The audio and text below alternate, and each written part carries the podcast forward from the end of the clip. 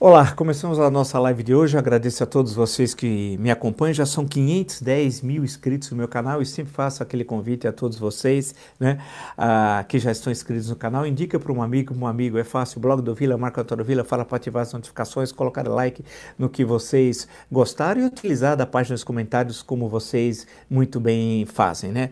É, lembro também que das nossas. Hoje postamos a entrevista da ex-senadora Heloísa Helena, né? Assisto, é muito legal.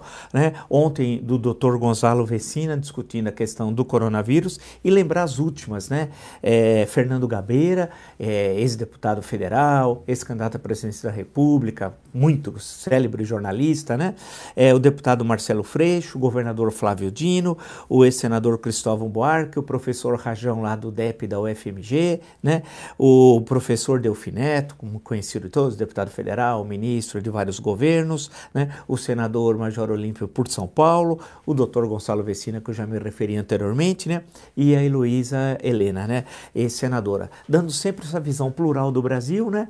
E, e, várias leituras, vários olhares. E vocês, claro, vendo tudo isso, é que vão formando a visão de cada um de vocês. É assim que é democracia, é a convivência é, da, na diversidade, na pluralidade política, e não é o discurso único. O discurso único é ditadura, né? E lembro que na plataforma www.cursovila.com.br, lá Lá vocês encontram uh, dois cursos que nós estamos oferecendo, né? História Política das Constituições Brasileiras, tem todas as informações lá, e História das Sete Constituições, portanto, desde a primeira imperial, que vigorou durante todo o Império, 1824, até a última Constituição Republicana de 1988, né? Bem como o História da Dura Militar no Brasil, que vai de 1964 até 1985, ok? Vocês encontram todos os dados ali. Bem, hoje, claro, nós estamos aí passando é, por todo no noticiário desde manhã, tentando é, buscar um olhar, uma leitura dessa conjuntura complexa que nós estamos vivendo.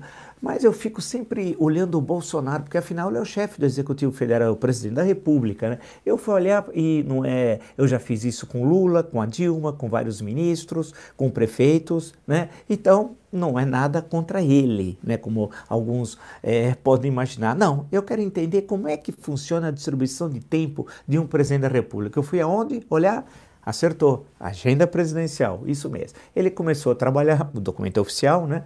É, de uma disposição da Constituição, artigo 37, dessa aqui que eu sempre cito, né? Porque a, a Constituição brasileira de 1988, ela deixa bem claro no, no CAPT o seguinte, só para lembrar para vocês: a administração pública, direta e indireta, de qualquer dos poderes da União, dos estados, do Distrito Federal e dos municípios, obedecerá aos princípios de legalidade, impessoalidade, moralidade, publicidade e eficiência. Né? Então, a publicidade é, é básico, está aqui, capítulo do artigo 37. Ou seja, tem de divulgar a agenda e ela tem de ser um documento verdadeiro, porque senão é falsidade ideológica.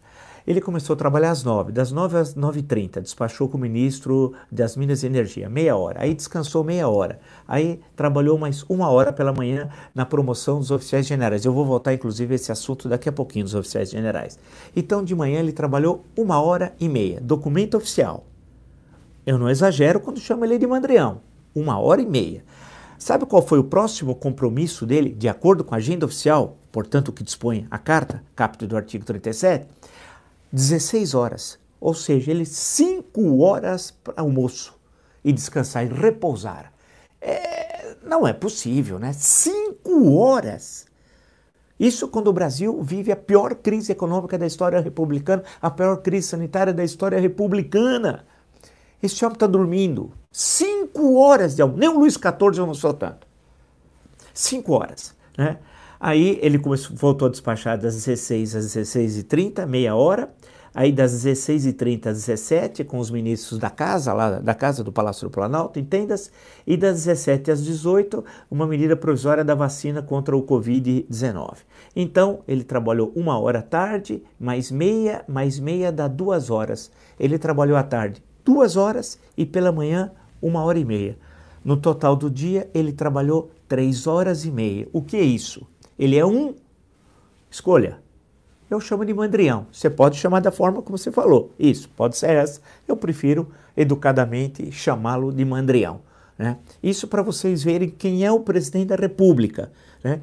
Quem é o cidadão que tem a responsabilidade de governar o Brasil no momento mais grave da história do Brasil republicano? Não estou, portanto, exagerando. Aí, quando ele saiu para trabalhar, vamos chamar de trabalho, ou quando ele retorna ao Palácio da Alvorada para descansar depois cinco horas, coitadinho, né? Ele é realmente é um trabalhador, é um soldado, né? Aí ele disse, deu a seguinte declaração, para vocês verem a baixeza, a linguagem próxima à marginalidade, que não é de presidente da República, que ele diz. Eu estou citando como fonte o UOL. O presidente Jair Bolsonaro fez piada de cunho homofóbico hoje ao lembrar a iniciativa do prefeito de Itajaí que, de, que pretende testar a eficácia da aplicação retal de, de ozônio no tratamento da Covid-19. Como é de conhecimento de todos, né? Bolsonaro se divertiu com a brincadeira em mãe e apoiadores no jardim do Palácio Alvorada. Aquele gado, onde fica o gado ali, né? Infelizmente, tem de se referir dessa forma, que parece gado daquela forma que é colocada ali. Isso nunca ocorreu na história do Brasil. Você, mais jovem, não pense que o Brasil foi assim. O Brasil é assim, mas nunca mais será assim. Tenho certeza, tenho certeza. É um... Aí ele disse o seguinte: pô, Tu veio de Santa Catarina, cara? Olha a linguagem. É a linguagem do escritório do crime, do amigo dele, do Adriano Queiroz, daquela turma com quem ele sempre conviveu. Olha a linguagem. Pô, tu veio de Santa Catarina, cara? Perguntou o presidente a um apoiador que, firma, que afirmava vir do estado catarinense. Volta o Mandrião. Estou preocupado que você é de Santa Catarina. Não é de Itajaí, não, né? Seguiu Bolsonaro provocando risos entre os apoiadores. Né? O clima de brincadeira continuou né, quando uma, uma outra pessoa, de acordo com o UOL, é, pergunta se ele gosta de ozônio, ao que o Bolsonaro dá risada. Aí você vai dizer o seguinte, mas ele falou sobre o coronavírus, das ações do Estado, disse até por quanto tempo o Sargento Garcia vai ficar no Ministério da Saúde, o vulgo General Pazuello, é, discutiu as medidas que estão tomadas no Brasil inteiro, a coordenação que não foi feita pelo governo federal, nada, nada, nada, nada, nada, nada disso. Passou ao largo dessas questões e ainda fez a piadinha de cunho homofóbico. Esse é o Jair Bolsonaro que nos envergonha. Esse é. Isso aqui não é, desculpe usar a expressão, não é boçalidade. Ele não é um boçal, no sentido que se falava muito nos anos 60, meados dos anos 1970. Sei que hoje não é uma linguagem muito usada. Nós não estamos parecendo uma Bolsolândia, né? uma república federativa da Bolsolândia. Quando nós tivemos isso? Nunca na nossa história. E já tivemos presidentes terríveis terríveis, mas ninguém chegou à baixeza desse homem. Não é exagero, portanto, quando nós falamos dele. Ele não trabalha, demonstrando aqui por fatos, não é questão ideológica. Ele não, ele não consegue entender a complexidade do que o Brasil vive. Citei aí, só para vocês terem uma ideia a, da, da sua agenda. E aí? Logo pela manhã, teve a reunião com os oficiais generais, que eu citei anteriormente. Lembra que ontem o eixo da nossa conversa foi a matéria da revista Piauí, que eu não entendi porque ela não teve ainda a relevância que tem, porque é uma brilhante matéria, sobre o golpe de Estado que ele estava organizando no dia 22 de maio, uma sexta-feira. E recordo que nos nossos vídeos, né, nós tínhamos naquela época comentado que ele estava organizando o golpe de Estado. Nós fomos sozinhos quase que nessa análise. E ele estava. Ele estava. E a reportagem mostra com quatro pessoas que confirmaram a reportagem para jornalista. E eu, eu, Marco Antônio Vila, logo pela manhã liguei para uma pessoa, que, que não vou dizer os cargos que já exerceu na República Brasileira, perguntando para ele, que eu sabia que era fonte para aquela questão central. Você confirma tudo que estava aqui? A pessoa me disse sim. Eu falei, mas sim mesmo? Ele falou, sim, sim, é tudo verdade.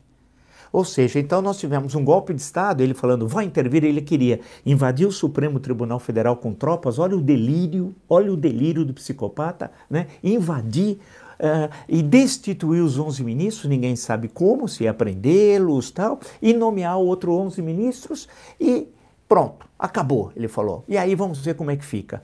Só que ao fazer tudo isso, ele estava, evidentemente, rasgando a Carta Constitucional. É um golpe de Estado. Vamos aprender um pouquinho os conceitos. É um golpe de Estado. O que ele estava ia fazer era um golpe de Estado. E é porque, por exemplo, não só invadir o Supremo e retirar os ministros é um golpe de Estado, como a designação de 11 outros ministros também, porque você não segue as regras constitucionais, a designação, passa pela comissão, vai ao plenário, tem a sabatina na comissão, etc. Tudo isso que vocês bem sabem que é o disposto pela Carta. Em suma, ele estava propondo um golpe de Estado golpe de Estado. A reação foi muito tímida. O que me chama a atenção é isso, é como ele, ele faz coisas terríveis, tenebrosas. Né? E nós vivemos um momento dramático da nossa história e a reação é mínima. Eu fui um dos primeiros, um dos poucos que ontem identifiquei que o grande assunto era é, o grande tema que colocava em risco as nossas instituições era aquele, a reportagem. E que ele não desmitiu. Pelo contrário, pelo contrário, hoje pela manhã, na atividade cansativa dele pela manhã, ele trabalhou uma hora e meia, ele foi à, solenidade de promoção de oficiais gerais do Exército no Clube do Exército em Brasília, cerimônia realizada anualmente na capital federal. Aí ele disse que disse o seguinte: ah, o povo sempre teve é, das Forças Armadas, além da garantia da lei e da ordem, é a garantia da sua liberdade. Esse é um bem maior que interessa a todos nós. E nesta corrente, o grande elo são as Forças Armadas. Por isso, a confiança nessa instituição é minha tranquilidade em conduzir o país ao destino que todos nós queremos. Eu gostaria de ressaltar com vocês a seguinte passagem. O que o povo sempre teve das Forças Armadas, além da garantia da lei e da ordem, é a garantia da sua liberdade. Mentira. Ele mente. Ele mente é, mostrando a sua incapacidade, inclusive analítica. Ele não passaria hoje num vestibular, ele não, porque ele não consegue interpretar um texto. Ele não passaria. Tenho absoluta certeza. Se a gente pegar um vestibular, um Enem, se nós pegarmos o Enem, que vai, por absurdo que seja, vai ser em fevereiro o Enem, um absurdo, na situação que vivemos. Pegar o Enem e dar para ele a parte de português, de história, né, porque aqui é um, há um diálogo entre Forças Armadas, e pedir para interpretar, é, o que está escrito no artigo 142. Assista a entrevista, está no nosso canal, do ministro Luiz Roberto Barroso. Em especial, tem um recorte que eu fiz da entrevista dele tratando exclusivamente do artigo 142. Quem garante a liberdade não são as Forças Armadas, são as instituições. Quem garante a liberdade é a Constituição. E quem é o guardião da Constituição? O Supremo Tribunal Federal porque isso é o que está disposto aqui. Então, quando ele está falando do, artigo 142, vocês já estão cansados. É o caput do artigo diz as Forças Armadas constituídas pela Marinha, pelo Exército, pela Aeronáutica. Essa ordem é de antiguidade. A Marinha é mais antiga que o Exército, que é mais antigo que a Aeronáutica, tá? São instituições nacionais permanentes e regulares organizadas com base na hierarquia na disciplina, algo que ele descumpriu, bom lembrar que ele foi preso e condenado por terrorismo, né? Mas tudo bem, são instituições nacionais permanentes e regulares organizadas com base na hierarquia e na disciplina, sob a autoridade suprema do presidente da República e destinam-se à defesa da pátria, à garantia dos poderes constitucionais e, por iniciativa de qualquer é, destes, da lei e da ordem. E a própria Constituição reza de forma clara e explícita que o guardião da Constituição é, é Uh, o guardião da Constituição é o Supremo Tribunal Federal, né? E isso está aqui, o artigo 140, 102, perdão, o caput do artigo. Caput é a cabeça do artigo, ok? Compete ao Supremo Tribunal Federal principalmente a guarda da Constituição. Então, deu para entender a questão analítica? É, ao ele falar, ao ele dizer que quem garante a liberdade do povo é as Forças Armadas, ele está tendo a mesma leitura golpista que teve no dia 22 de maio. Ou seja, ele é sempre o mesmo, ele não muda, aquilo que eu falei. Alguns disseram, não, ele mudou. Não, ele deu um, um, um, recuo com receio das investigações do Supremo Tribunal Federal dos inquéritos, três que estão é, correndo lá, mais quatro, alguns falam em cinco, seis inquéritos no Tribunal Superior Eleitoral, e as investigações do Rio de Janeiro, né, no gabinete de Flávio Bolsonaro, que deu uma entrevista patética ao jornal o Globo, dizendo que o, o, o rapaz da PM, o cidadão da PM, que pagou as, a, a, as contas dele, é porque estava no churrasco com ele, que estava comemorando a vitória, ele vencia a conta do Flávio Bolsonaro naquele dia do churrasco, e ele não tinha o um aplicativo do banco. Aí ele falou para o sujeito, paga para mim, depois eu, eu dou o meu dinheiro para você. Deu em dinheiro vivo para o cara, supostamente, e o sujeito fez o pagamento. Né? Ou seja, ou seja, note, ele não podia baixar o aplicativo? Quanto tempo demora? Um minuto? Dois? Três? E não podia ele fazer o pagamento? Não, ele disse que não, não dava, estava no churrasco, não dá, ele não tinha o aplicativo, então o sujeito pagou para ele. E as explicações de como o Queiroz usou e abusou do dinheiro do gabinete. Patética a entrevista, a entrevista que incrimina ele próprio. Né? Então, eu estou dizendo isso, que quando ele faz essa afirmação, que quem garante a liberdade, é, o povo sempre teve das Forças Armadas, além da garantia da lei e da ordem, é a garantia da sua liberdade. Não, não, não, não, não, não, não. Quem garante a liberdade é o Supremo Tribunal Federal, que é o guardião da Constituição. Deu, não, vocês entenderam? Ou seja, ele é o mesmo, ele é o golpista. Né? Ele, ele disse, vou intervir, na, leia a reportagem, no dia 22 de maio, vou intervir. Vou... Em, em, suma, aquilo que estavam falando os intervencionistas, lembra a expressão do artigo 142? Tava no, e as manifestações que ele compareceram, e eu dizia sempre, tinha coragem, não estou passando pano, os outros passavam pano, eu dizia a verdade. Ou seja, dizia o quê? Que ele ia à manifestação e concordava com as cinco, concordava em fechar o Supremo, concordava em fechar o Congresso, concordava com ditadura. Ele concordava com tudo aquilo, que ele ia às manifestações, concordava com os ataques feitos a, a, ao presidente da Câmara, etc, etc, tudo aquilo. Porque eh, quando ele fala, quando ele falou aquilo na reunião de 22 de maio, e tem quatro pessoas que confirmaram a autora da reportagem, a jornalista, e uma pessoa de plena confiança minha, que já foi ministro, que conhece muito bem aquela história, disse: é verdade tudo aquilo? Ele fez, e agora ele disse pela manhã: quem garante a liberdade são as Forças Armadas? Não. Quem garante a liberdade é o respeito à Constituição, é o Supremo Tribunal Federal, tal qual está aqui, que vocês leram o capo do artigo 102. Né? Deu para entender? Ele é o mesmo. Agora, a grande questão é que nós estamos na maior crise econômica da história, a maior crise sanitária, e rondando um fantasma, um espectro que não para nos andar com a espécie do golpe de Estado. É que o mandrião quer impor. É isso, é isso. Né? E, e as forças políticas estão paralisadas, paralisadas os grupos empresariais, as entidades efetivamente de classe, os setores responsáveis do empresário estão paralisados. Né? E eu fui, levei depois o, o, a, o Paulo Guedes, o vírgula, o falastrão, que agora as pessoas estão começando a entender que ele é falastrão. Demoraram, mas estão entendendo. Ainda bem, né? Melhor antes tarde do que nunca, né? Ele, ele disse abs coisas absurdas sobre a redução drástica dos gastos que vai fazer o ano que vem. Como que ele vai fazer isso? De que forma? Como que ele vai conseguir fazer? E nessa situação de, da maior recessão da história que teremos esse ano e no ano que vem, nós perderemos um lustro para nos recuperarmos. Nós vamos terminar esse ano com PIB por habitante igual de 2008. Oito. Oito. Doze anos atrás, nós demos um grande salto para trás.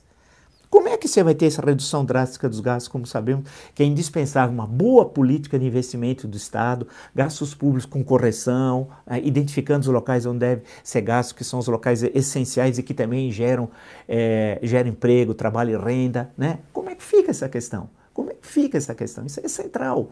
Ou seja, é, ele disse que também tem a questão do teto dos gastos, falou que vai vender as estatais. Cadê as estatais? Lembra que ele deu 90 dias para vender quatro estatais? Já passaram 30. Cadê? Cadê? Quais quatro estatais? Como vai vender? O Mandreão. Né? O outro, o auxiliar do Mandreão, o Mandreão 2. É o Mandreão 2. Só que faz aquela cara de violento, não tem um livro publicado. É o Pacheco do Ministério da Economia. O Pacheco hoje, num evento, é, eu estou citando Terra aqui, é, reclamou de críticas de países europeus à política ambiental do governo Bolsonaro. Isso nós estamos falando há um tempão. E os prejuízos que isso traz às exportações brasileiras, não falamos tantas vezes? Né? E que, concretas agora, inclusive já há boicote na, na, na Europa às carnes da JBS. Bem, a exportação de carne, vamos lá. É, ele diz, abre aspas, França, Holanda e Bélgica usam desculpa ambiental para impedir o Brasil na OCDE. Mentira. Mentira, não há desculpa ambiental. Nunca se queimou tanta floresta amazônica como no governo Bolsonaro, incentivada por um ministro irresponsável, que é o Ricardo Salles, e pelo Andreão. O Bolsonaro dizendo, olha, tem de ocupar, tem de destruir mesmo, né? fechar os olhos, acabou com o IBAMA, acabou com o, na prática o Instituto é, Chico Mendes, com o INPE, com tudo que era, tudo, toda aquela estrutura de Estado que foi construída durante décadas, as últimas três décadas, ele estava destruindo. Aí ele diz o seguinte, Vou repetir: França, Holanda e Bélgica usam desculpa ambiental para impedir o Brasil na OCDE. É como acusarmos a França de queimar catedrais góticas. Foi um acidente, afirmou em referência ao incêndio da Catedral Notre-Dame em Paris no ano passado. Isso aqui é ridículo. Esse sujeito é um nada, é um nada. Olha que, olha que homem baixo também. Ele compara um, um incêndio da Notre-Dame, que foi uma coisa terrível, um incêndio não, não é um, alguém que promoveu o incêndio, ou o governo que promoveu o incêndio. Nada. Foi um incêndio trágico, claro, porque ela é importante na história não só da França, mas do mundo ocidental. né? a Catedral de Notre Dame. Ele compara isso com a, com a destruição da Amazônia e responsabiliza então o governo francês pelo incêndio. Olha a loucura! Você percebe? Aquela reunião de 22 de abril que o Brasil assistiu, é isso, é um bando de loucos, de malucos, de irresponsáveis que estão destruindo o nosso Brasil. Estão destruindo o nosso Brasil. E a pergunta que eu faço é até quando nós vamos ver isso? Até quando? Nós estamos assistindo isso e, e, de, de, de mãos atadas, de mãos atadas. Né? Ele brincando com a questão do ozônio, fazendo piada homofóbica, é, não trabalhando, falando que as Forças Armadas garantem a nossa liberdade. Aí vem o ministro da Economia e diz isso, diz essa enorme bobagem. Ou, ou seja, para onde nós estamos caminhando? É um desastre, é um desastre. Né? Os dados hoje de desemprego do segundo trimestre um horror o que está ocorrendo. Tudo aquilo que nós falamos disparou. Perdemos milhões de empregos no, no segundo trimestre. Ou seja, onde tudo isso vai terminar?